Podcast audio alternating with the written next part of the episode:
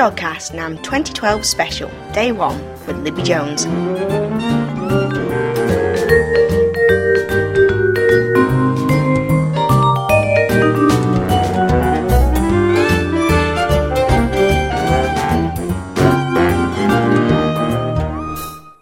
Hello and welcome to the Jodcast. I'm Libby Jones, reporting from the first day of the National Astronomy Meeting in Manchester. The National Astronomy Meeting is an annual meeting hosted each year by a different university. This year, NAMM has approximately 900 delegates and is being hosted by the University of Manchester. So as NAMM is on home turf, we thought we'd do a series of Jodcast specials reporting from the conference each day. I've just been in the session Massive Stars from the Milky Way to Beyond the Local Group, and talking in that session was Dr. Ben Davies from the University of Cambridge. You were talking on red supergiants as cosmic abundance probes. So hello and welcome to the Jodcast. Hello, thanks. First of all, I'd like to start off with, what is a red supergiant? So a red supergiant is a star that begins its life about 8 times more massive than the Sun, a bit more than that. And once it's done hydrogen burning in its core, it puffs up to about the size of Jupiter's radius and becomes about 1 million times brighter than the Sun. That's a very, very big star then, and very, very luminous. Mm-hmm. And how do you use these to probe cosmic abundances? Well, because they're so bright, you can see them at extragalactic distances of millions of light years. And you look at their spectra, you see absorption lines, and these absorption lines are due to metals such as iron, oxygen, silicon, and basically, just by measuring how strong those lines are, you can tell how much of that element there is. So if you see lots of iron absorption, you know the star's got lots of iron in it. And then that tells you about the chemical abundances of the host galaxy. So these stars are just one part of the galaxy. Do you have to look at lots of stars to get an idea of the chemical abundance of each galaxy, or can you tell it from just one star? Well, one star gives you a good idea, but over an entire galaxy, you expect the abundances to vary. For example, in regions where you have high star formation rates, you produce more metals, and those metals get imprinted in the stars. So the idea is to do lots of stars and then effectively make a chemical abundance map of the whole galaxy. So if you want to look at spectra, that involves quite a lot of telescope time. Yeah. And surely to see one of these objects, and especially in different galaxies, that's going to require an awful lot of telescope time. Can you tell us is there a way to speed this up, or do you actually just need to have days and days of big, big telescopes? Well, you can speed it up by being a bit choosy about which parts of the spectrum you look at. So if you look at one particular part of the spectrum, you might see lots and lots of lines and they're all overlapping and it's a big mess, and so there's nothing you can do really. But if you look at another region of the spectrum, you might see a smaller number of lines that are well separated, and so you don't have to disperse the light quite as much, and because you're not spreading it as thinly, you don't need to observe it for quite as long to get the signal that you're looking for. And how many objects have you managed to look at, and how many different galaxies have you managed to look at so far? Well, we're in the early stages right now, so at the moment we've looked at our galaxy and the 2 nearest ones, the large and small Magellanic Clouds, but we are at the stage where we're going to start doing things that are a bit further away, which coincides with the new piece of kit that's going on the big telescope in Chile, where we'll be able to do not one star at once, but 20 odd all at the same time. Also, wow! So you can get lots and lots and lots of stars, and mm-hmm. Then you can get an idea of the chemical abundances as you go back in time. Is that the idea? So if you look to further redshifts or further away, the stars will have gone through less cycles and births and deaths, and so there will be less elements. Is that what you're trying to probe? Yeah, that's roughly it. Not so much with going back in time, but with galaxy mass. So a very massive galaxy has higher abundances than a lower massive galaxy, and this is due to in a very low mass galaxy, the supernova, which is producing all these heavy elements. When it goes off, it blows all those heavy elements out of the galaxy, and that never finds its way into the next generation of stars. So you see this relationship between how massive a galaxy is and its metal content, and that's what we're probing. So at the moment you've looked at the Milky Way, and then you looked at the LMC, which is a bit smaller than the Milky Way, and then the SMC, which is even smaller. Yeah. Are you seeing what you're expected to see? Yes, we are, which is good news. But at the moment, we're doing it on objects where we kind of know what the answer is going to be, just to test everything's working. And the next phase, we'll start to reach out to less well-studied objects, and that's where we're going to really start to earn our money. And is this quite a very good relationship between the mass of a host galaxy and the metallicity of the galaxy? What do you mean by good? Well, it's all right. It's all right. So there's quite a lot of variables that we don't really know about yet, so we need to actually get a constraint. That's right, yeah. So the problem that exists so far is we know this relationship exists, but we don't know precisely what it is, because we know one galaxy is more metal-rich than another one, but we don't know absolutely what that scale is. And so our goal is to measure that scale absolutely. Well, thank you very much for being on the Jodcast. I wish you lots of time in the future on telescopes so you can get all these spectra, and good luck. Yep, thanks very much for having me. Thank you. During NAMM, there's lots of special energy lunches throughout the week. Today, it is the ALMA lunch, and I managed to catch up with Robert Lang about the latest status of the ALMA array and the results it's starting to take. You've been giving a talk about ALMA and the very first results. Can you briefly describe what you talked about today at NAMM? Yes. So now we're getting to the point that the first early science observations from ALMA are hitting the streets, and my job was to summarise the current status of the array, what has happened in the construction project over the last few months, and what the current performance of the array is, and also to look forward to the development programme, because even though ALMA has not yet finished construction, we're still having to think about the upgrades and new things that we can do later on after the end of construction. So how far into construction are we? How many dishes have we got on the site? At the moment, we have 22 12-metre and 7 7-metre dishes on site. Essentially, all of the parts for 58 antennas have actually made it to Chile. Oh, wow. And now that ALMA's being commissioned and we're getting through the first early science phases, can you briefly describe some of the first observations that ALMA's taken? Yes, I mean, we've been concentrating on what's called science verification so far. That's observations that have been done by other instruments, and we repeat with ALMA just to make sure that we get the right answer. So that covers everything from raster maps of the sun with single dishes, regions of star formation, the nearest active galaxy, Centaurus A. That's perhaps the most spectacular result that was shown in Richard Hills' talk today, out to very high redshift galaxies where we're starting to see redshifted line emission in quasars at a redshift of 4. So redshift we mean by looking back into the universe quite a long way back. Exactly so, yes. Fantastic. So we're seeing lots of new stuff, and ALMA's, I take it, they're improving and confirming what was previously observed.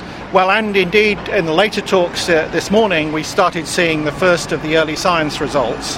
Mark Swinbank from Durham gave a very nice talk where he was talking about a survey of submillimetre galaxies.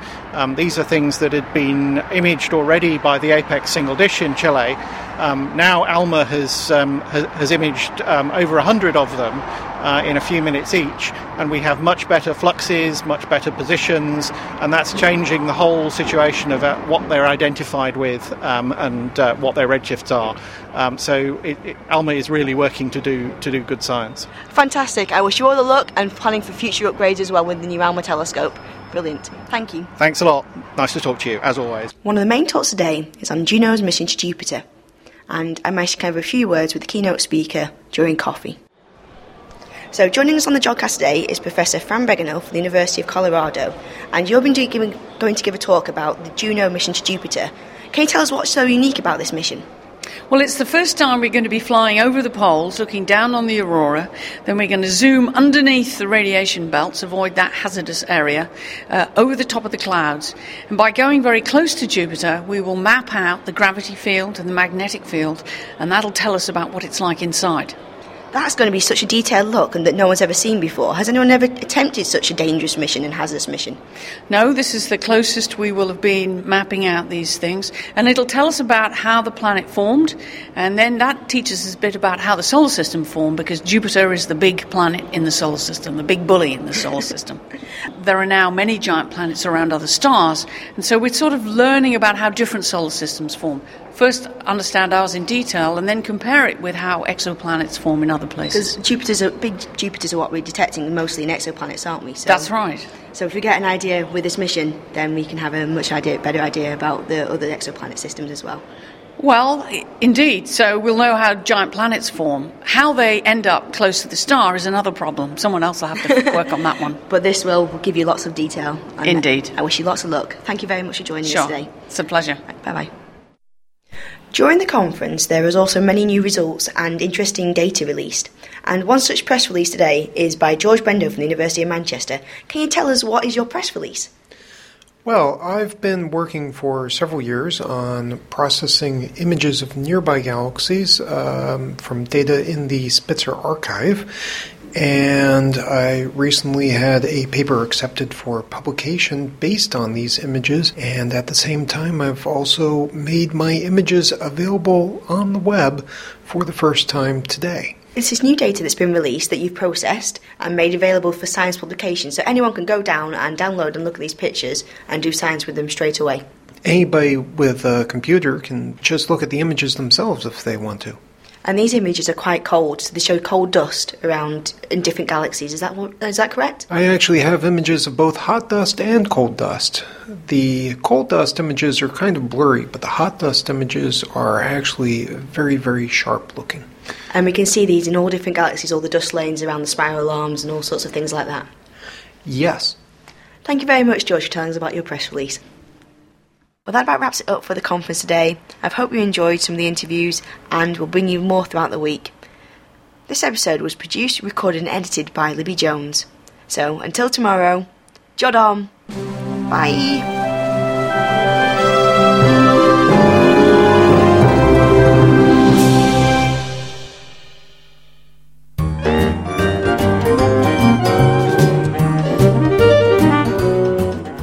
Jodcast, NAMM 2012 Special, Day 2 with Jen Gupta.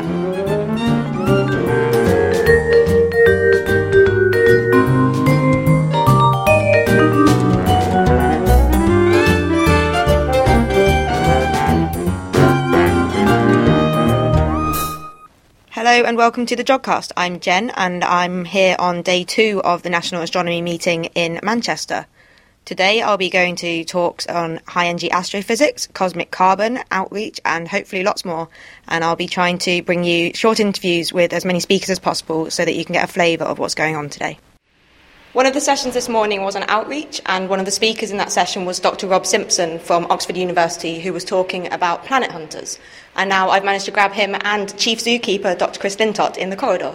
So Rob, could you tell us a bit about your talk today? Yeah, I was talking about, we collaborated at the Zooniverse with BBC Stargazing Live, which was here. It was in George Bank. And we found an exoplanet. So we took 3 days. We had a million classifications on planethunters.org. And over 100,000 people took part. And we helped discover an exoplanet, or technically an exoplanet candidate, but a very good candidate. We've got CAC time, hopefully, this week.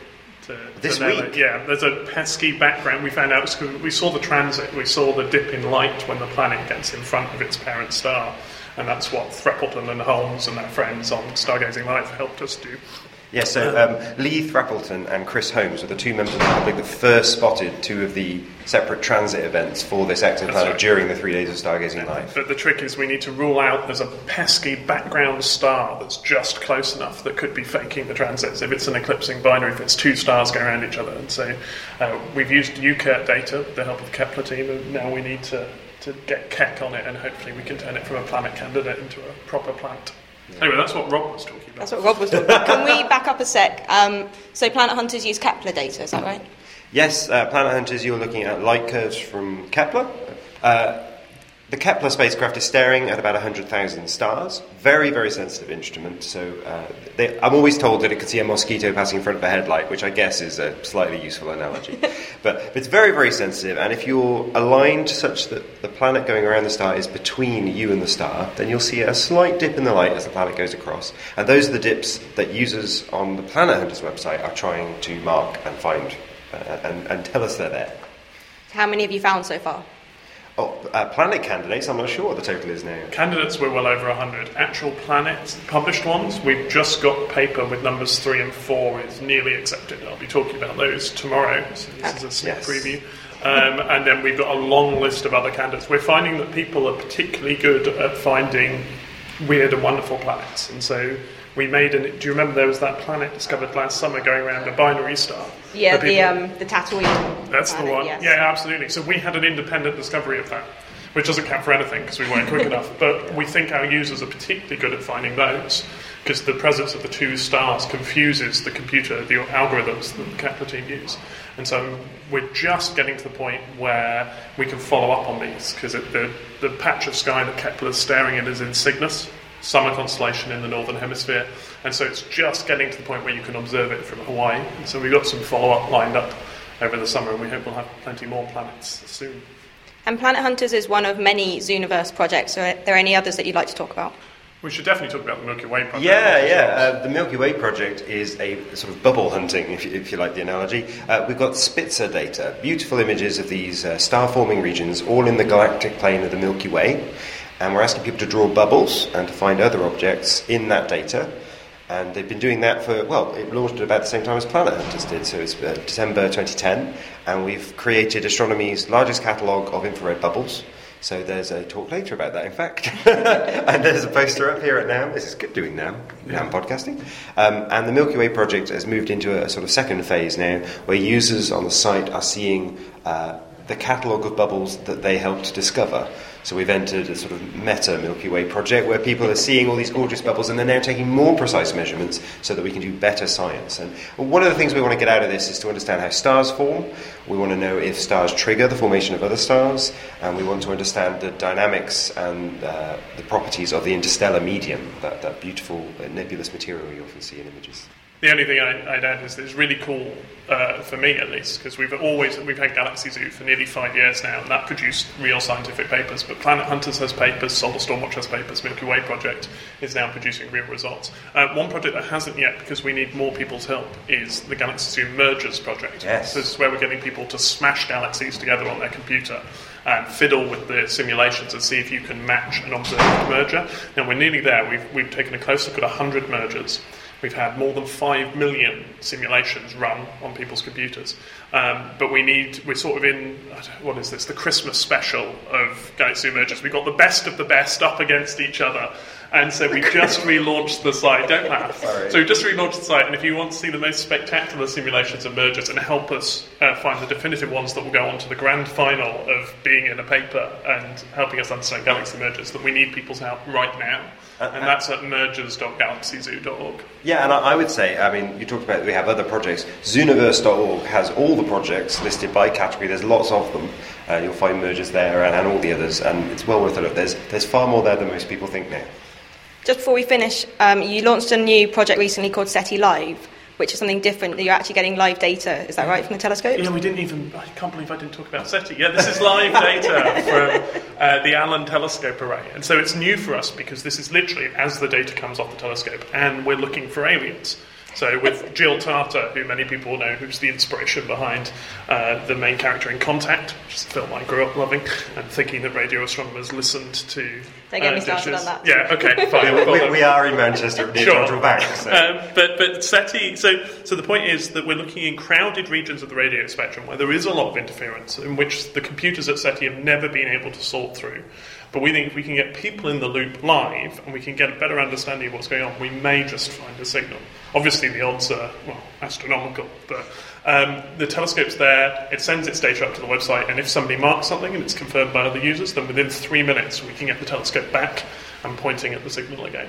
It's very different from things like SETI at home, where they're mostly using archive data. So SETI Live's exciting because you might find aliens.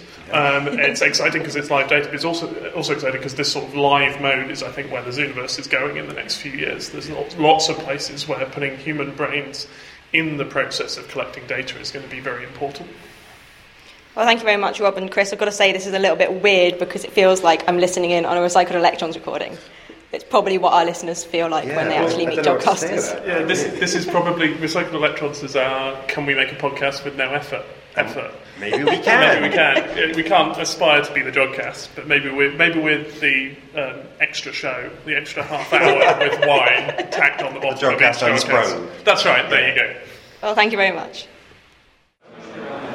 Another of the sessions on this morning was on extragalactic transients, and I'm here with Tanner Joseph from Southampton University, who was speaking about some X-ray sources. Could you tell us about your talk? I studied the elliptical galaxy NGC 4472, and we found three very interesting point sources in this galaxy. Two of them are definitely black holes, and one of them is a possible black hole candidate. In terms of my research, I really wanted to be a black hole so I can write a paper about it. And then the other two candidates are one is the first black hole ever to be discovered in a globular cluster. And other one is also another black hole in a globular cluster, because I think black holes in globular clusters are kind of like buses. You wait thousands of years for one to turn up, but then once one does, another one comes along 3 years later. So a globular cluster, is that a group of stars within this galaxy? Globular clusters are dense groups of stars, not within the galaxy itself, but orbiting around the galaxy like natural satellites. Okay, and something that people always ask is, if they're black holes, how can you see them in X-rays? Could you explain that? That's a very good question that I also get asked quite a lot. The way we detect them in X-rays is not, the X-rays aren't coming directly from the black hole, but they're coming from an accretion disk around the black hole, which is just a disk of really hot and energetic matter that's formed around the black hole, almost like we think about a drain, like in your bath, the plug, the water swirls around before it falls into the plug. It's like that. And these black holes, are they stellar black holes, so are they like the kind of mass of our sun, or are these really big ones? They are not the supermassive black holes, not the really big ones. They are, I guess, between the mass of our sun and about 50 or so solar masses. Okay. And where is this research going? So what can we find out about black holes and about these galaxies from this? Well, first of all, there's I wouldn't use the word controversy, but there is a very old paper that was written in 1969, and they said that this person put forward that black holes shouldn't exist in globular clusters because of the motions inside the globular clusters, they would actually be ejected. All right. And so people have sort of just gone by that and used that as sort of the gospel truth. And my supervisor dared to be different and actually found these black holes in the globular clusters where everyone just thought that they wouldn't exist there. That's really interesting. Thank you very much for talking to us. Another of the sessions this morning was on cosmic carbon, and I'm here with Dr. Paul Woods to find out about his talk. So today I talked about doing some chemical modelling of extragalactic carbon stars. So we have some observational evidence from Spitzer spectra. These are mid-infrared spectra that in carbon stars we see a very rich chemistry in the circumstellar regions, and we find very strong absorption features due to acetylene, which is a very important molecule when you're looking at the chemistry around carbon stars. It feeds a lot of other carbon chemistry, and we find lots of long carbon chain molecules forming. And so we see this sort of directly from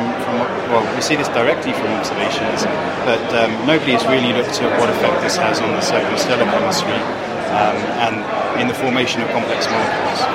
So you're looking around the stars, not actually at the stars? Right, yes. So what we see in the Spitzer observations is the entire star, but the modelling that I've been doing is in the regions around the stars, yes, because they're the regions that are most interesting from a chemistry point of view. That's where we find all the large complex molecules. And so what does this tell us about carbon stars? This tells us a lot about the molecules that they produce and then push into the interstellar medium.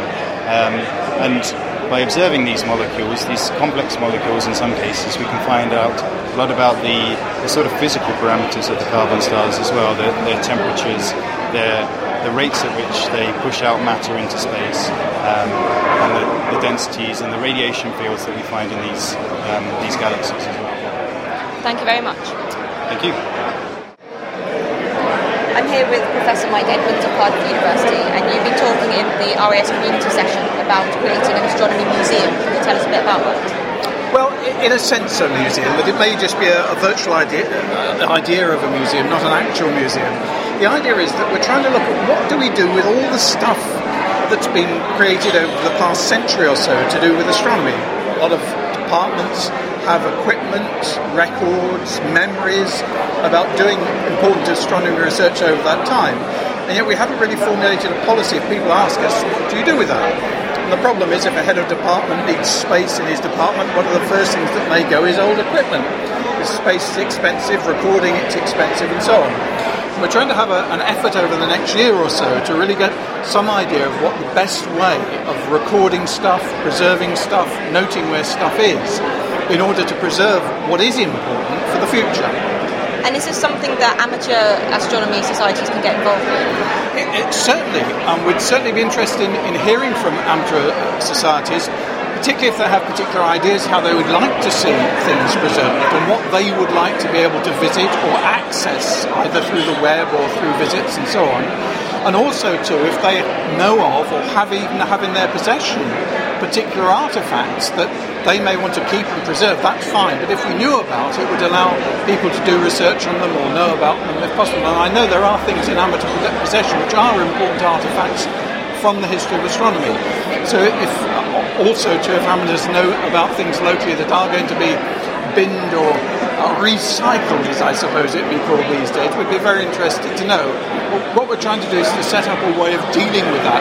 And in particular, the difficult thing about knowing how to assess whether we should or should not keep something. Should we record this or should we not? How do you have some idea about what's really going to be important for the future?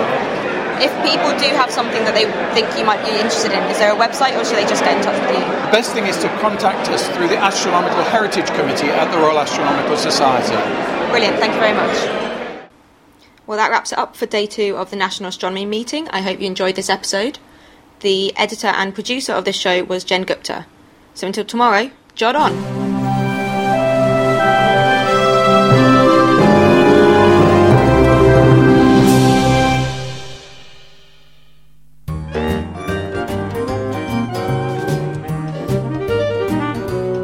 Jodcast, NAMM 2012 Special, Day 3 with Christina Smith.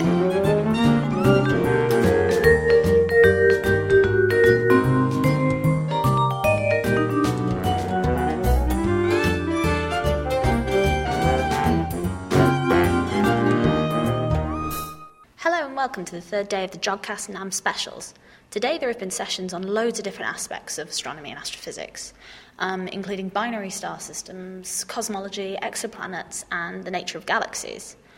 I managed to catch up with a few of the speakers and poster presenters earlier today. I'm here now with Professor Bob Nicol from Portsmouth University, who is giving a talk about the Dark Energy Survey. Can you just give us a little bit of background information on what dark energy is? Sure. It's going to be pretty quick. We don't know what it is. Okay. It's appeared about a decade ago. Mm-hmm. Some astronomers were observing distant supernovae and appeared that they were moving quicker away from us than expected. Mm-hmm. And that caused us to reevaluate our model of the universe. And we now have a model of the universe where the expansion of the universe appears to be accelerating, not slowing down. And this is a bit odd, yeah. Because when you usually think about gravity, as you've heard, gravity sucks, mm-hmm. and so it pulls things together.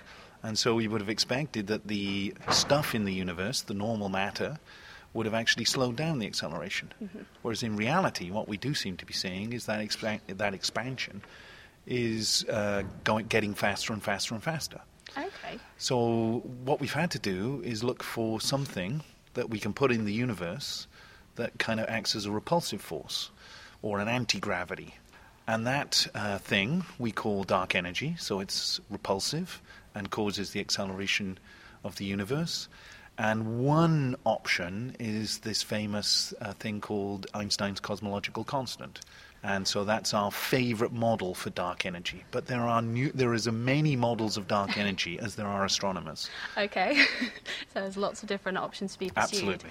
And the Dark Energy Survey, is that Is that looking for evidence of it or looking for... So I think we're coming out of a decade where we're now accepting the fact that the universe, 75% of the energy in the universe is caught up in this dark energy. Okay. So it's the majority of the energy in the universe. So now I think we've accepted it. We've had a decade of being skeptical and going, oh, I don't believe that, to a point now where we really have to understand it. Yeah. And so the Dark Energy Survey, I like to say, is the first survey that really starts to understand what dark energy could be, rather than just confirming its existence. What's it actually going to be looking at? So what the Dark Energy Survey has is it has 4 probes. Okay. So it's going to use 4 different objects to try and understand this dark energy. So the first one are clusters of galaxies. So it's going to try and find clumps of matter out there in the universe. And the Dark Energy Survey will see further and wider than any other survey to date. So it will see lots of these things. Okay. It's also going to use a technique called gravitational lensing, which looks for the distortions of distant galaxies because of the nearby matter. It's going to just look at the clustering of galaxies on very large scales. And the one thing I'm mostly interested in is it's also going to use these wonderful supernovae that were used to originally confirm the existence of dark energy. So the instrument that's being used, is it one instrument? Is it a collection of instruments? So it's one instrument. It's a brand new camera that we built. This thing is awesome, okay? Imagine a camera that's the size of a settee. Okay. All right. And pretty huge. It's pretty huge, okay. It's a ton, okay, so it's big. Wow. All right. And it has 570 megapixels. 570 megapixels. 500. So try and buy that in Currys, all right? You can't go out and buy this thing, all right? It's an order of magnitude than what you can get commercially. Okay. And so that's what we've been building over the last few years. Okay, wow, that sounds like an awesome instrument. And this camera, is it being used from the ground, or is it something that's being used up in space? Or so we're using it now on the ground with a relatively old telescope, the CTIO 4-meter telescope in Chile. Okay. So we refurbished that telescope and putting this camera on. Yeah. And we're going to have 5 years using that ground-based telescope to survey most of the southern sky. And You're hoping in that you'll... So what we hope, the numbers we expect, we're going to detect about 300 million galaxies. Okay. About 4,000 supernovae, and somewhere in the region of about 100,000 clusters of galaxies. Oh, wow. And the key is you not only do you need that large number of objects, but the camera also provides the best images we can capture from the ground. Okay. Because some of the techniques we're trying to use, like this weak lensing technique, really does need pristine images. You know those images you see from the Hubble Space Telescope? Yeah, they absolutely need sharp, they've got to be sharp, because we're going to measure the shapes of those galaxies. Okay. So it's not just that we want to see the galaxies, we want to measure things about them. We want to measure their shape, their colour, their orientation, and that requires slightly better data than we've had to date. So for the next 5 years, we'll be using the Dark Energy Survey. That, I think, will give us a clue as to whether this thing called dark energy is what is the cosmological constant, this thing that Einstein had put in his equations now 80 years ago. All the present data points in that direction, but we're not 100% sure. So I think the Dark Energy Survey will tell us if it's the cosmological constant. But that really doesn't satisfy us, because we don't actually know what the cosmological constant is. Okay. So it's like moving the goalposts, really. It's saying, you know, it's relabeling the problem at some level. But in the next decade, we're going to have a satellite called Euclid, which is now the same size as DES in terms of the size of the camera. But imagine putting that into space now. Okay, so it's going to dress up. So imagine having HST images over the whole sky. Wow, that would be amazing. Imagine the Hubble Deep Field across the whole sky. This is what Euclid's going to deliver. And what Euclid will do is it will test one final thing about this dark energy problem. One way out is to say that Einstein's theory of gravity is incomplete. It's not that it's wrong, because it works. It works very well on this Earth.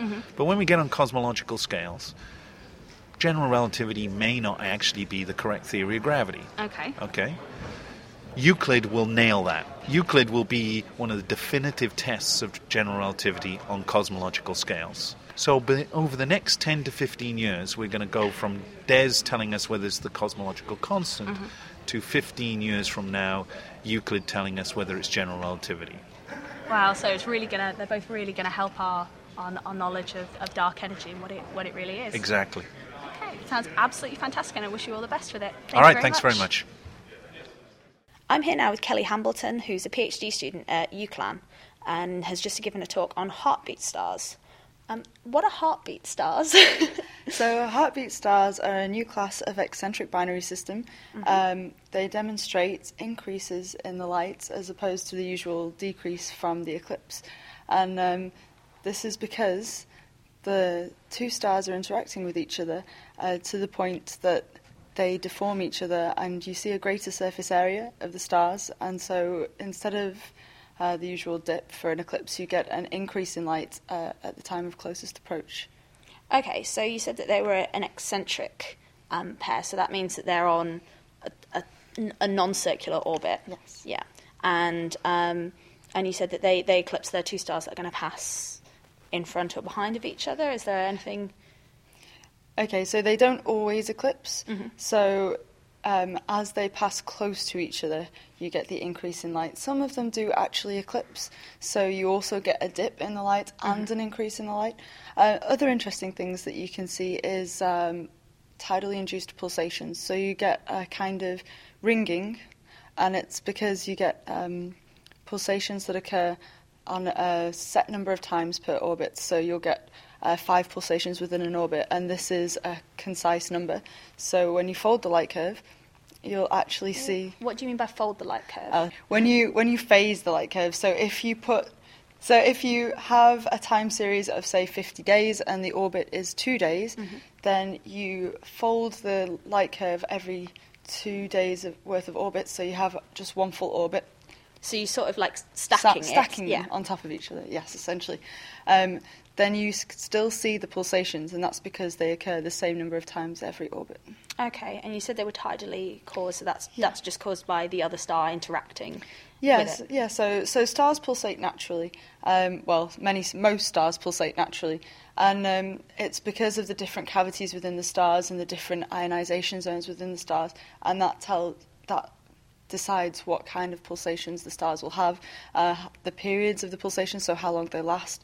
And if the period of a pulsation is similar or very, very close to the period of the orbit, or if there are, say, for example, you get 5 pulsations within one orbit, so it's a precise number, then the tide and the pulsation will interact with each other, mm-hmm. and this causes what you call resonance. So the pulsations get a kick every time they get close to the other star. So you get like this tidal interaction, and these pulsations have an increased amplitude to what they would usually have if there wasn't a binary system. Okay. Well, thank you very much for starting to talk to me. And have a nice rest of the conference. All right, thank you. And finally, I'm here with Natalie Sukushpek, who is presenting a poster about her work, which is entitled The Search for Rare Objects in UKIRTs. So first of all, what's UKIRTs?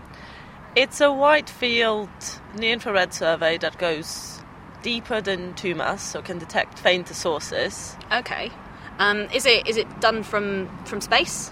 No, it's located in Hawaii. Okay, nice. On top of Mauna Kea. So we got to go there and observe, which was very nice. And these rare objects, what sort of things are they? I'm looking for either objects that are very far away, like mm-hmm. very high redshift quasars, yeah. which would give us an idea about constraining the history of the universe or give us more information about reionization. But on the other hand, I also look for galactic objects that are very cool, because they get picked out in the near-infrared as well. I'm looking for Y brown dwarfs, which are the coolest brown dwarfs, with temperatures between 300 and 500 Kelvin. And because the temperatures are so low, they're very close to the temperatures of exoplanets. Okay. So it could give us insight into the atmospheres of exoplanets. Okay, that's awesome. And then I'm also looking for ultra cool white dwarfs, which are the end of a star, and I'm looking for white dwarfs with, well, temperatures around 4,000 Kelvin or below.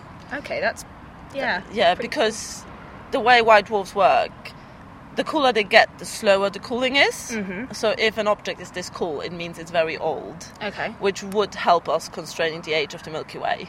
I was also searching for a completely unknown class of objects, like something we didn't expect to find. Mm-hmm.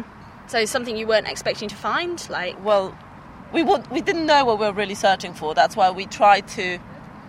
We didn't look for specific things. Okay. We used chi-square template fitting to fit templates to a data set of over 4.7 million objects. Okay. And if the fit was bad to any of the given templates, which were stars, white dwarfs, quasars of any sort below the redshift of 5 or 5.9, mm-hmm. Or brown dwarfs that are warmer than, say, 500 Kelvin, mm-hmm. then they were fitted well with the templates we had, and okay. were removed from our sample, and we just picked out the objects that couldn't be fitted. So they okay. are considered rare and interesting. Okay. So we hoped to find some sort of unknown class of objects, which we haven't detected as of yet. But we have picked out some moderately interesting objects. Okay. Just one thing that you said earlier is you used a chi-squared template. Is that some sort of statistical analysis tool? Yes, okay. That is. Okay, cool. So it's just using statistics. So. Yeah. Okay. It's a statistical tool that also considers errors, which is very important because obviously every observation has errors. Okay, brilliant. Well, I wish you all the best in the rest of your work and enjoy the rest of the conference. Thank you very much. I will. In her interview, Natalie mentions high redshift quasars, and just to clarify this, these are quasars that are a really long way away, which means that they're looking at them from a long way back in time. Specifically, she mentions quasars that are redshift of about 5, which means quasars which are around about 12 billion light years away, which is a pretty long way away. And finally, one of today's press releases concerns a huge tornado which has been discovered on the Sun by Dr. Jing Li and Dr. Hugh Morgan of the University of Aberystwyth. The Atmospheric Imaging Assembly, which is an instrument, it's a telescope on board the Solar Dynamic Observatory, was used to observe the Sun on the 25th of September in 2011.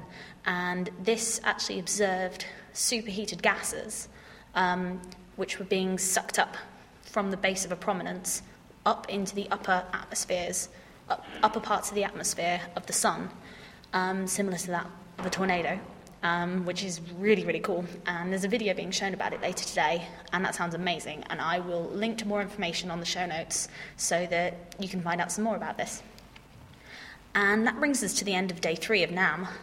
The editor and producer was Christina Smith. So I hope you've enjoyed it, and until tomorrow, Jod on!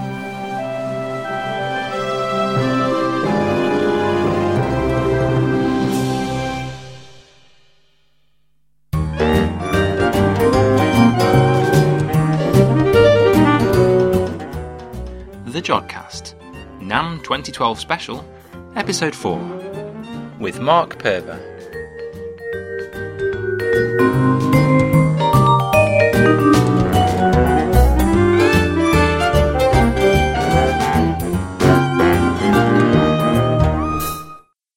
Hello and welcome to the Jodcast. I'm Mark Purver, and this is the final day of the National Astronomy Meeting here in Manchester. It's been 4 days. It seems to have gone incredibly quickly. Already the final day is rushing away from us, but it's been absolutely packed. We've heard about magnetic fields, pulsars, star formation, the sun, exoplanets, exomoons, comets, alternative theories of gravity, numerical simulations, submillimeter astronomy, you name it. It's all been here this week. And there's been a wide range of social events, of course, as well. There's been a football tournament, there's been a trip out to Jodrell Bank, and there was a conference dinner last night in Manchester Town Hall. That seems to have taken its toll on a few people, because I saw one or two having a little bit of a snooze in the morning plenary, which I know was not to do with the talk, because it was very, very interesting. Some people have been burning the candle at both ends, but it's been great fun. So on the final day, I've been asking people for their impressions of the week and their favourite experiences, and also I've caught up with a few of the people during the day who've spoken, and I'm also going to do a little summary of the press releases and one of the sessions today. The first thing I did was to get a bit of a head start yesterday evening by talking to members of the Liverpool Astronomical Society. Okay, well, it's Thursday evening, and I've just been having a chat to members of the Liverpool Astronomical Society about what they've been doing here at NAM during the day. So perhaps you could introduce yourselves and tell me what you've been up to here today. So yeah, hi, I'm Rob Johnson, and we've had a couple of solar telescopes, H-alpha solar telescopes, and been showing passing professional astronomers out of the conference views of the sun through the telescope. Right, views in H-alpha. So yeah, we've got a little PST telescope, which is a relatively cheap beginner's solar telescope, and but you can still see all the details on the sun. There's not much activity today. There's a sunspot. We've seen a few prominences, a few filaments across the disk, and earlier on there was within about 10 minutes. A prominence appeared, very bright prominence appeared on the southern limb, I think it was, and that was great, wasn't it, Dave? It's been excellent, yeah. Very dynamic, the sun, constantly changing. You stand there, you have a chat, you go back to the telescope, it's changed. Prominences sprout up, they dissipate. Little ones come and go. Filaments. Absolutely amazing. Yeah. And it's just minutes then for them to come and go. Minutes, yeah. over half an hour, we could see prominences growing. And then they just disappeared. And you think, where's it gone? Absolutely amazing to watch. And what's the sort of size of those things that you're seeing? Oh, goodness. When you get small loops, as the prominence grows and it falls back to the sun, forms maybe a loop. The Earth can sit under that loop. There was a small, if I remember, it's a very small sunspot near the centre of the disk. Mm. That is the size of the Earth. Right. It's so small and the sun is so big. Yeah, it's unbelievable. It brings it all to real terms, I think, when you see the scale of the thing. It's nice to be able to do it during the day as well, do a bit of astronomy during the day. That's especially great. In Manchester, it's unprecedented amount of sunshine we seem to have had this week. Well, yeah, we were really lucky that it was completely clear. Once again, we thought the clouds might come in, but it was another good day, yeah. So it's the H-alpha, it's that particular frequency that gives you the chance to look at these prominences and things, is it? Yeah, it's centred around 656 nanometres, so H-alpha. We had a second telescope, didn't we, which is somewhat upmarket, cost a couple of £1,000. A larger objective, a 60mm objective, still same H-alpha. Same band. Yeah. But being a larger objective, it gives you higher resolution image, and we had some great views through that. Certainly did, some good detail. The weather has been good, it's clear, although with a slight haze. We could see, as the haze came and went, the seeing conditions equally come and go. Okay. And in those moments of good seeing, the detail just pops out at you. Mm. The filament was there, then it wasn't, then it was. And you've just got to get your eye used to seeing in red. Right. The sun is red, so we're looking in red light, and I don't think we're used to doing this normally. Mm-hmm. So you've got to get dark adapted in the daytime, which is a bit unusual. Yeah. And roughly how many people do you think you've got to look through the telescope today? Goodness, I've lost count. Yeah. I don't know, maybe 30 or 40 people, yeah. Brilliant. Yeah. And what sort of reaction did you get from the delegates at NAM when they were having a look through? Yeah, I mean, they were really interested. We had obviously some sort of galactic astronomers and things which never sort of look at the sun that much, and some planetary folks who equally don't look at the sun. But there were some solar physicists who'd never really looked through a telescope at the sun. And it was great that one guy brought his laptop along and showed us the live SDO image from just 10 minutes ago. And we were able to compare that image with what we could see through the telescope. Brilliant. So, yeah. What I did find amusing was the gentleman, I don't know his name, I only saw him very briefly. And as he walked past, we said, "Would you like to have a look at the sun?" He said, "Oh, it's okay, I've got one of those." Unbeknown to us, until we found out later, he's actually got a telescope stuck to the side of the International Space Station observing the sun. Wow. I must find out who it was. I've already got one of those. I thought, well, he must have a solar max or something, on the space station, I mean. Excellent. Well, one of the delegates who was having a look today was the plenary speaker, Fran Bagenal. So is it something that you get to do as a hobby very much? actually looking through a telescope? No, I'm terrible about looking through telescopes, and I have not seen much through the telescope. But what I thought was interesting is that this morning we had one of the plenary talks, excellent talk by Alan Hurd from St Andrews, an overview of all these observations of the sun made by space and so on. All the detail, the stuff coming and going. But the thrill was really to come down here and look through a telescope with my own eyes. And those photons were coming from the sun through the telescope and into my eyes. And there's something special about that. It's, yes. You know, you can look at all the space images you want, but to actually see a planet or the stars or the sun with your own eyes and have that, know that those photons actually travelled from the object and came to your eyes is something special. I think it's important. It is, isn't it? Yeah, I think we should probably remind people not to look directly at the sun because that's too many photons. But I guess for that reason, because it's so bright, you actually don't really look at the detail of the sun. I mean, it's about the same size as the full moon on the sky, but you never get the chance to look at it unless you're using a special piece of equipment. Well, there are easier ways to do it. You can project it onto the wall, which is sort of what Newton did and other people like that. Galileo, historically, measured the sunspots through projection. Or you can go to your amateur astronomy society and they'll have the equipment to help you do it. So, you know, I guess the next eclipse here in visible in the UK will be 2017. Find out where your local astronomy group is and go and hook up with them. Okay. Well, the last thing I'll ask then is, are any of you going to be up at 5am on June the 6th to watch the transit of Venus? Yes. Yeah. I feel sure we won't see it, but British weather. We'll be there. You never know. We did see the last one, but we went to... initially we went to Madrid, but we ended up down to Portugal on the border there. That's right, yeah. A long journey, but because of thunderstorms we had to move to where the clear skies were. Britain isn't so kind with the weather and the clear skies, but we'll do our best, and as we always do, and we'll worship the clouds as always. Okay, thank you all very much. Thank you, Mark. Great. This morning's plenary session was all about exoplanet hunting with the Kepler spacecraft, so I got the views of amateur astronomer Andrew Glester. I've caught up with a Jodcast listener, which is Andrew Glester, who's here at NAM representing the West Didsbury Astronomical Society. We've just been in a talk about Kepler, the mission to find exoplanets. So how did you find that talk? Well, it's fascinating. I think it's I think it's one of the most interesting parts of astronomy at the moment for me. I think it's, looking for those planets out there. And I'm just an amateur, I just stand in my backyard with my telescope and look up and dream about what might be out there. And it's just really nice to know, the science behind it and that there's people out there looking at it.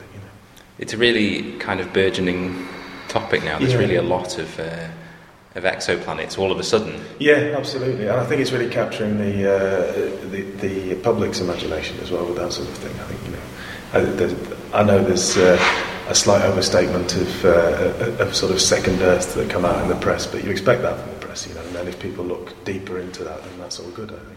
Yeah. So about the rest of the week, you've been here all week, all the 4 days. What have you most enjoyed or picked up on? Well, I'm an amateur, but I do sort of science communication through live shows, and there's two reasons for me being here. One is just pure interest, and the other is that I'm making this live show, which very, very briefly will start with the Big Bang and end with the message that Carl Sagan once said, which is... we are a way for the cosmos to know itself. So I'm looking for ideas to sort of explore in the show, which will leave the audience in no doubt that we are indeed a way for the cosmos to know itself. And this is exactly the kind of conference where you can find that. When I say that, there's not many like this, are there? Really, no. But, it's just as an amateur to sit and listen to the. To the proper people doing, talking about what they're actually doing is really interesting, and to see sort of where everything is up to, because you read about these things, but to actually hear people talk about them is really good, really, really interesting. So was there any particular thing apart from obviously the exoplanets that was kind of your favourite thing or that you found very interesting? I enjoyed the Wonders of the Solar Atmosphere talk because the aurora is something that's, you know, sort of also happening a lot at the moment with the, with the activity around the sun, and it was really interesting to see the because I don't know anything about that, so I learned an awful lot in that talk, which was well, I say that, you know, whether I've learned it or not, but I certainly understood it at the time. But you know, it's really, I think it's really brilliant, and I'd like to have come to more, really, but you know, time limit. Yeah, maybe next year. Yeah, absolutely. Okay, thank you very much. No problem, thank you. One of today's press releases was entitled "Supersonic Snowballs in Hell: How Comets Explode, Fizzle Out, or Survive a Flight Through the Sun's Atmosphere." So I interviewed John Brown, the Astronomer Royal for Scotland, who presented that research. I'm speaking to Professor Emeritus John Brown of Glasgow University, and he's been working on predicting whether comets that go very close to the sun will survive their journey. So the first thing I thought I'd ask you is, how do you actually observe these comets when they get so very close to the sun and it's so bright? Yeah, well, we've been seeing them approaching the sun for several decades, actually, but when they get in within about 2 or 3 solar radii, they get possibly fainter than the corona, so it becomes very difficult.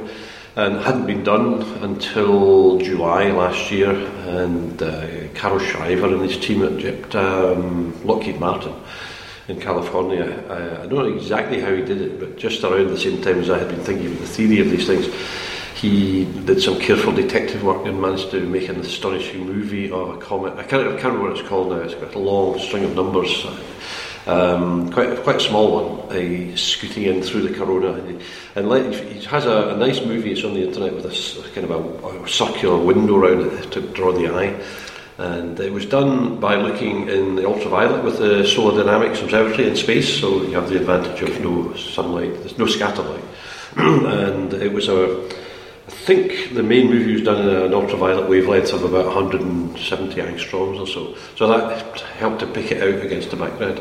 And that plus a very careful search in the right places, and they got a movie of it just fading out in the sun, in the lower corona, actually. So these comets you refer to as snowballs in the title of the talk. That's what they are. I mean, they come from this Oort cloud, or somewhere far out of the solar system, and they're made of frozen ices and dust and so on. I think they've got a density about roughly half that water, so they're quite fairly loose, dusty snowballs. And you know, this all goes back to the early ideas. So there was the dirty snowball and the icy mud ball and things like that. But that's basically Fred Whipple from Harvard. He was the pioneer of a lot of this, and he proposed the dusty snowball concept and so on. And that's what happens when there are snowballs approaching the sun, and they progressively vaporise. And how do they end up visiting the inner solar system in the first place? Well, these ones that we see are mostly mostly Kreutz group comets. There's various group comets. These original, what they call primordial comets, they come from extremely far out from the solar system, almost out to the nearest star in huge circular orbits. And they go round and round there with hugely long periods. And now and again, a star nearby disturbs the Oort cloud a bit, and some of these, their orbit gets disturbed and they start to fall in towards the sun. Now that's a normal long period comet. Hale-Bopp would probably be in that category. But sometimes these comets come in and they get so close to the sun, or possibly Jupiter, that they get torn apart. The tides raised by the planet tear them apart, and they end up breaking up into a huge long string of many small fragments. And we think that most of these sunblazers that we see belong to a group, or groups, including the Kreutz group. So you get a string of them in almost the same orbit. And when I first ever heard of them in the 70s or the 80s, it was thought they should be very, very rare. Because they don't live very long, I guess. I think just didn't think there would be that. Well, possibly that any that had come close would have been wiped out before. I suppose that's what you're saying. And however, it turns out there's actually about in the region of 3 a week. They're patchy. Sometimes it's more, sometimes it's less, but at least 1 a week, I'd say. So they're really quite common things, and these are all fragments of the same giant comet from the past. Right. And then when they come in and they approach the sun, I guess the key part of your talk is that up to now it's been difficult to know whether the comet was going to be completely vaporised or whether it would survive. And I actually remember one of the recent ones where people were talking about it a lot, Comet Lovejoy, whether it was going to, as it passed the sun, come out the other side or not. And, and you were able to say something about whether it would. And I tried to wager with my colleagues who were all working on this on the internet trying to get a decent... I'm not a betting man, but I decided to gamble on a bet that it would make it. And it nobody really won, actually. Nobody took me up on it. It did actually come out the other side. But it turns out, I heard just last week it came out the other side, but it no longer had a head, it was just a tail. So it was almost wiped out. So, but I couldn't have said for sure. It's more the opposite way around. If it comes out, you can work out how heavy it must have been. Because the heavier it is, the better its chance of surviving. So by seeing when it dies or whether it dies, you can actually figure out the masses of comets, which is useful. I see. Yeah. And how did you model whether comets will survive? Well, it depends if you're... It turns out there's a sort of really critical point, according to my modelling at least. If you come in with what they call the perihelion point, the closest point on the orbit to the Sun, if that is bigger than about 1% above of the Sun's radius, above the surface, so it's a tiny fraction. If you skim, I call that a Sun skimmer, if you come in just above that, then the atmosphere doesn't really do much to the nucleus. It's just the sunlight that vaporises it. So, and whether they survive or not depends on their mass.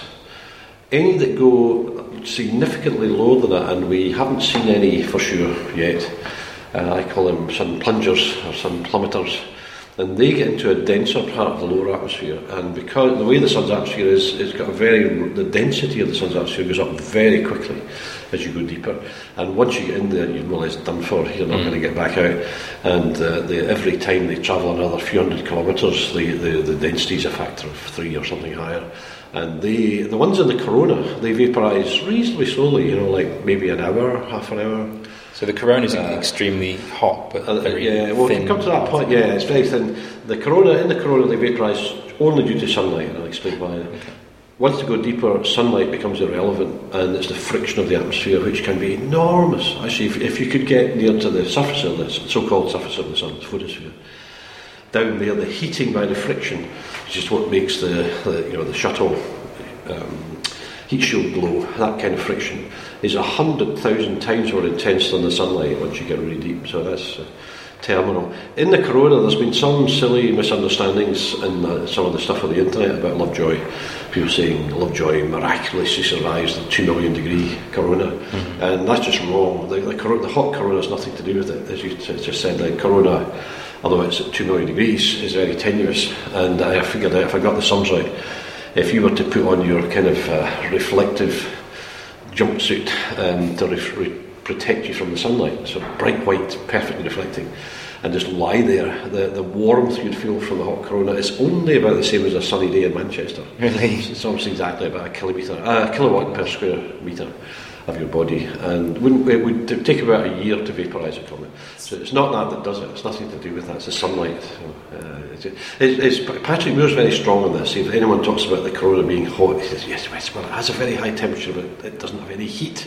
So it can't get things into thermal equilibrium. It's something thermal equilibrium, it's just so tenuous, it's hot particles, but there's so few of them touching you, you don't really feel it. Okay. So the comet doesn't feel it very much either. So the corona could be much hotter, and it still wouldn't make much difference. And do you learn something about the sun when you observe these comets, or do you mainly learn about the composition of the comet? Well, in principle, we could learn both. At the moment, we're just starting to try and do each of these things. But the thing that got me very excited is if the comet plummeted or whatever, especially in the case where it goes deep and explodes, what you actually get is a whole comet exploding like what they call a flash spectrum. And if you had good observations of that, in principle, you could maybe study the chemical composition of the whole comet. I mean, everything we've done so far, like Deep Impact and others, it's just been touching the surface. We don't know what's inside, really. So that potentially very good. Also about the strength of comets, the masses of comets. But we've also seen, especially with Lovejoy and the July 2011 comet, that they pass through the atmosphere and with a fairly straight tail just running behind, as usually happens to the comet. And suddenly this tail whips and lashes around, and it looks as if it's happening as the comet runs through probably a strongly magnetic part of the corona. So we've now got comets as probes of the sun's atmosphere. That's why I'm giving a talk today to the solar session, because there's potentially really maybe a whole new way of doing solar atmospheric physics as well as cometary physics. Okay. And I guess the last thing I thought I'd ask you is, these comets, have they been around in their present form for a long time before they make their journey into the sun? Yeah, well, the big ones that come from way out, like Hale-Bopp, I think, I can't remember how many, tens or hundreds of thousands of years. I think the group comets tend to be somewhat shorter periods, maybe, let's just guess, say less than 10,000.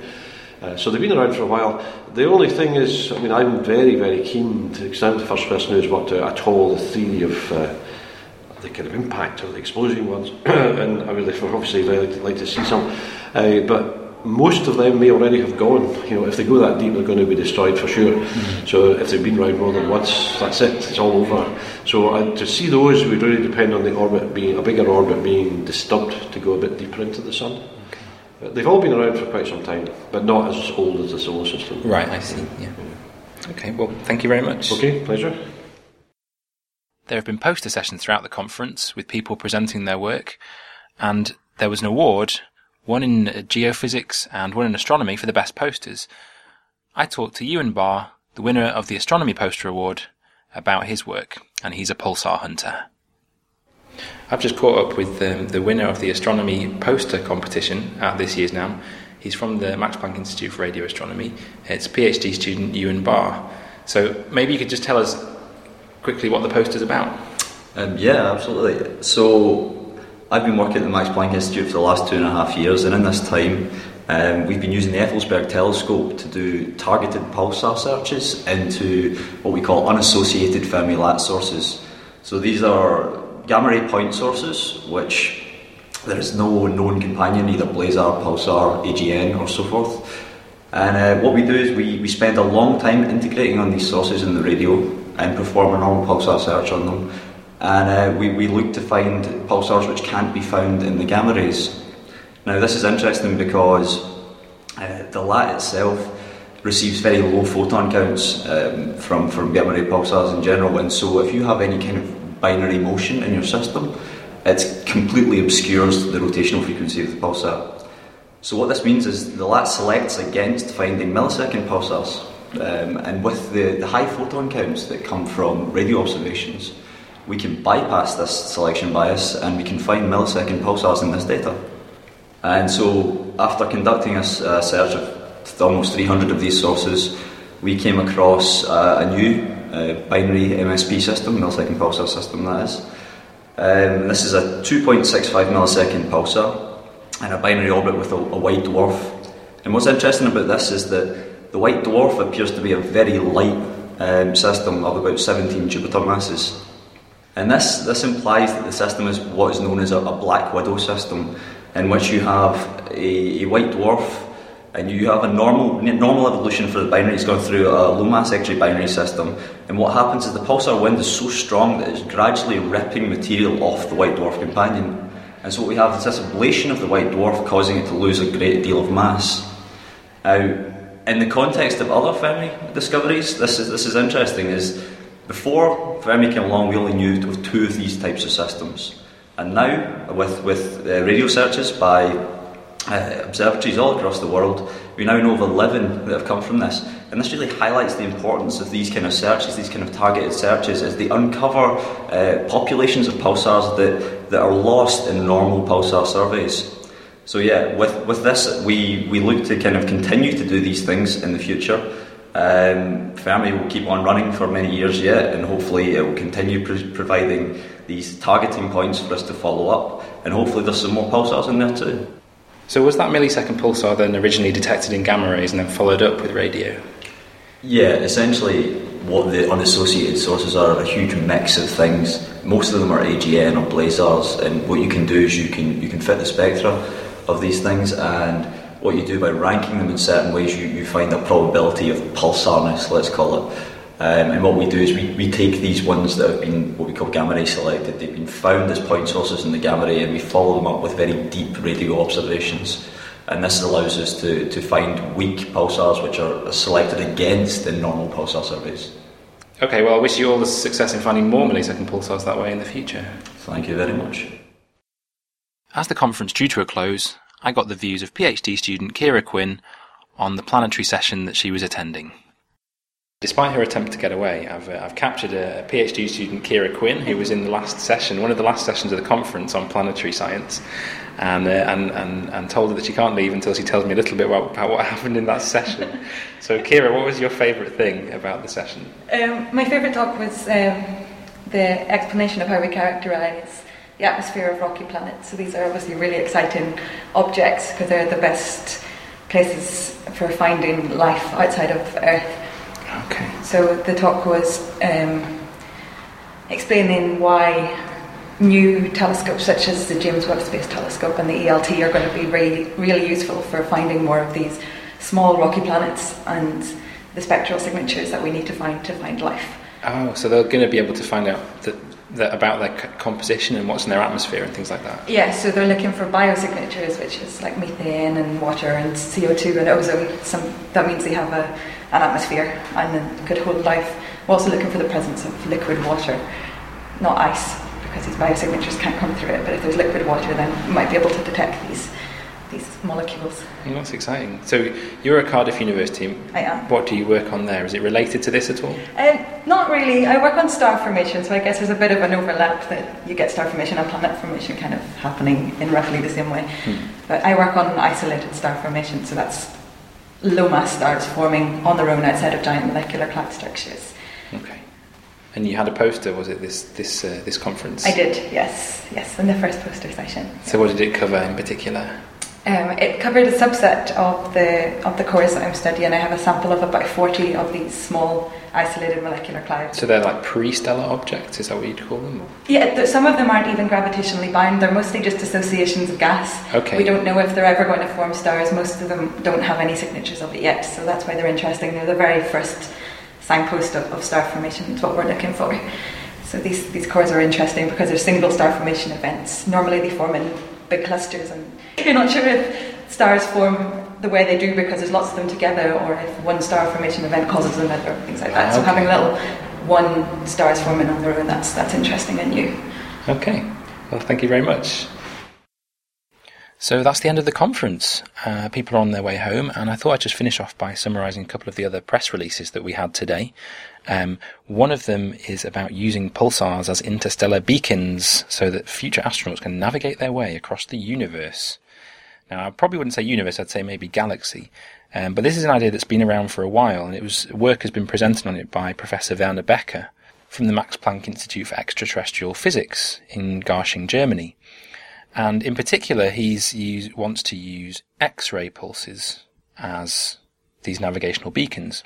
Now, the interesting thing about pulsars is with their timing, when you look at the timing solution, we look at when the pulses arrive, it tells you something about not only the spin period of the pulsar, but also how far away it is and how fast you are moving relative to that pulsar. So if you make a timing solution from Earth, and then you go off in a spaceship, you can look at how the timing solution changes for a pulsar, and it can tell you about how fast you're going in the spaceship relative to the Earth and how far away from the Earth you've gone, and also in what direction. So in principle, you can navigate using these things. It is really interesting because it is technically very challenging, and this is why sometimes people are a bit cautious about it. You can lose a timing solution if a pulsar, for example, glitches, if it suddenly spins up, as occasionally they do. So you'd have to use a number of pulsars. The other thing, of course, is taking the equipment with you on the spaceship to make the detection. And then another technical problem is how do you keep the clock on the spaceship synchronized with the clock on the Earth? Because it's very, very important to keep your clock accurate in order to keep track of the timing solution from the pulsar. So you need a very good clock. However, Professor Becker has suggested that pulsar navigation could be used for interplanetary spacecraft and eventually for interstellar spacecraft. And it could be to augment artificial signals for navigation. And the other press release relates to the work of Sergei Zharkov, who works at University College London's Mullard Space Science Laboratory, and he was talking about how solar eruptions cause sunquakes. Now, sunquakes might be a bit of an unfamiliar word, but they're analogous to earthquakes, only a lot more powerful, and they tend to be associated with coronal mass ejections, eruptions of material from the sun. Now, by observing during 2011, Dr. Zharkov and his co-authors were able to find that solar flares were related to sunquakes that could be 1,000 times more powerful than the earthquake that struck Japan in March 2011. And there had been a prediction of sunquakes 40 years ago, and they are sort of ripples coming outwards on the sun, because of course the sun's not solid but is rather a plasma, which is like a very hot gas. Dr. Zharkov is analogizing to a stone dropped into a pond causing ripples, but the actual release of energy that causes them is below the solar surface, and this actually produces sound waves that produce ripples, they're pressure waves. So that's sunquakes. And that concludes today's episode, the fourth and final one from the National Astronomy Meeting in Manchester 2012. We really hope you've enjoyed it as much as we have. It's been manic, but it's been great fun, and we've all learned a huge amount. This episode was presented, edited and produced by Mark Purver. So we shall be bringing you further interviews from the meeting during the forthcoming Jodcast episodes. And until then, Jod on!